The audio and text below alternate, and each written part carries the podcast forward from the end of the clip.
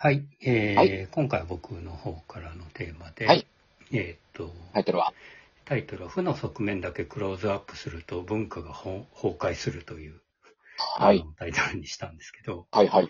えーっと、ちょっと前ですけど、あの、秋元康さん、作詞家のですね、はいが、えー、紫綬褒章を受賞したというニュースが、えーそう4ですかね月にあったんですね。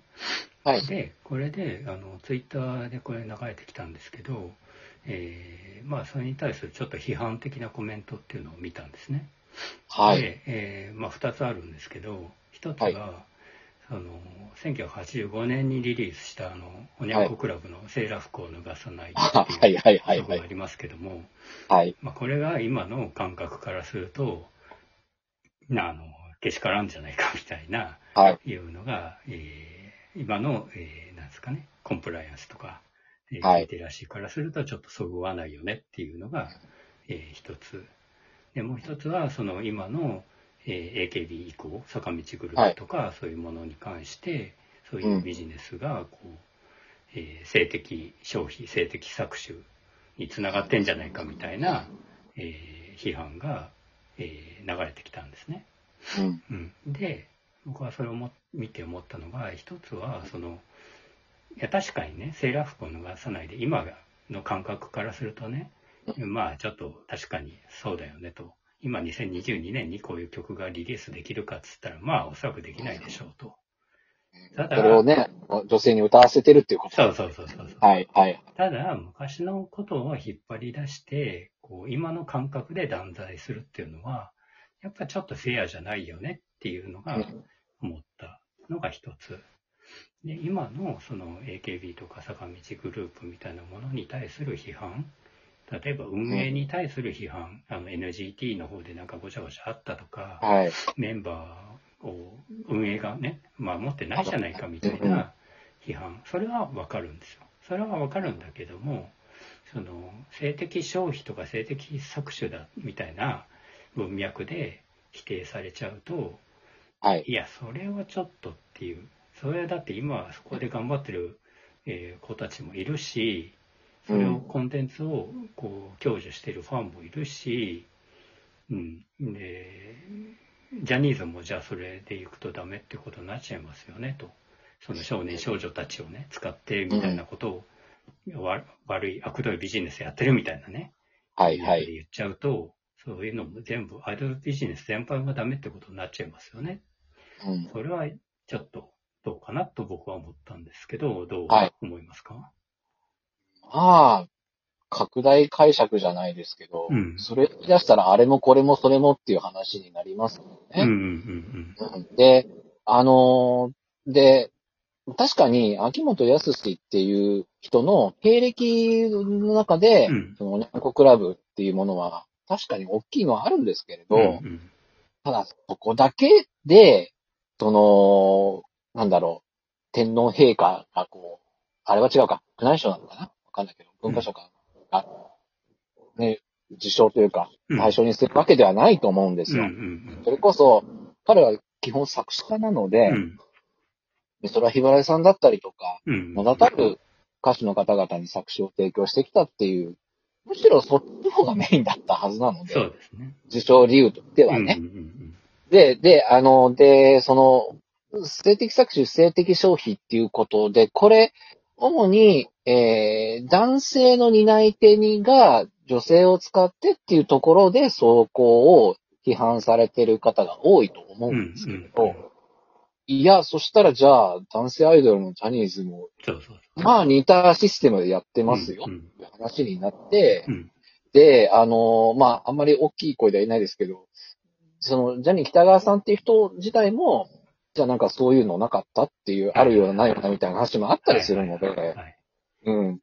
で、えっ、と、結局、あの、清廉潔白な人だけしかじゃあ受賞できませんっていうものでは少なくともないんですよ。うんうんあの、よっぽどね、犯罪とかさ、不法行為とかのだったら場合はまあ、ちょっと別でしょうけど、うん。だし、で、あのまあ、お中さんもおっしゃった通り、いや、30年前のことで言われてもっていう話で、じゃあ今私たちやってることもいずれなんかさらされるんですかねみたいな。そうそう一末の方もありますし、で、あの、そこも含めて、じゃあ彼の才能っていうことで言うと、その30年、40年の間、ちゃんと大衆に刺さるものを彼は提供できてきたわけだ、あはいはい。うん、そこの、あの、才能ということに関しては認めざるを得ないよねっていうふうんうんうんそうですね。で、まあ、その、ちょっと主語が大きくなっちゃいますけど、その、はい。あらゆる文化には正の側面と負の側面があるとはい。思っていて、まあ、明と暗でもいいんですけど、はいあ。の陰と陽でもいいですが、その、例えばスポーツで言うとね、その、危険なスポーツいっぱいありますよねと。あのスキーのジャンプとか、格闘技とか、うんえーモータースポーツ F1 とか、うんあの最近だとエクストリームスポーツとか、はいそ。のありますよねと。そういうのって、一本間違えば死にますよねと。うん。死ぬまでいかなくても怪我しますよねと。可能性は十分可能性ね十分ありますよね。でも、じゃあ、危険だからやめましょうとはならないじゃないですか。それは、うん。スポーツにはもっとそういう美しさとか、エンターテインメントの側面とか、そういう性のうん。プラスの側面があるから、そういう、まはあ、危険なこともあるけど、あのうん、OK とされてると。でアート、現代アートで言えば、現代アートがそういう社会的、えーなんだ、アンチテーゼ、社会の問題提起をするみたいな役割を現代アートが担っているという側面もありますよねと。だから昔は、えー否定されてたものが今はすごくあの価値があるみたいなこともありますよねと。うんうんピカソのゲルニカだって最初はそんなに評価されてなかったけど、今はもう世界的な名画って言われてますよねと。そういうこともあると思うんですよね。だから昨今のそのキャンセルカルチャーみたいなのは、はい。そこに危うさが僕はあると思っていて、うんすごくこう近視眼的すぎないかというのはが僕は思っていることなんですよね。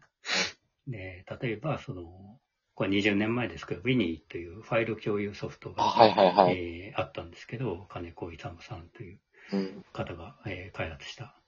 ね、ところが著作権云々関連の問題で2004年に起訴されちゃったんですよね。で、そこで開発がストップして、えー7年後、2011年に、まあ、やっと無罪になったっていううん。のがあったんですけど、これも、まあ、僕はあの技術的なことはそんな詳しくないですけど、このうん。当時すごくこれは画期的な技術だったんですよね、はいウィニーっていうのが。そうですね。うん。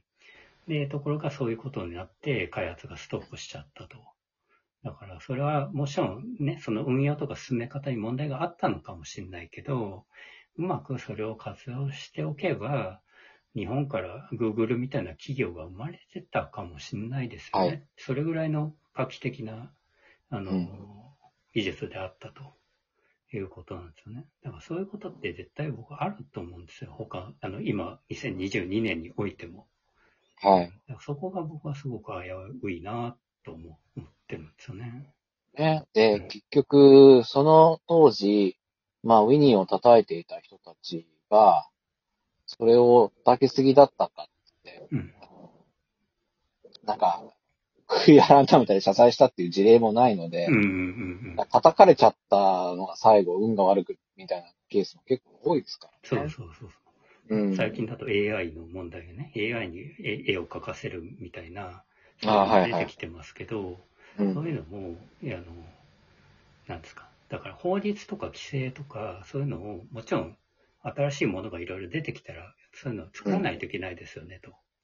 作らないといけないんだけれども、まあ、これはある人が言ってたんですけど、その、えーその法律とか規制を作るときは、えっ、と、遊び、ゆとり、えー許容性とかバッファーとか、そういうものを持たせておかないと、あの、ディストピアになっちゃいますよっていうことをおっしゃってたんですね。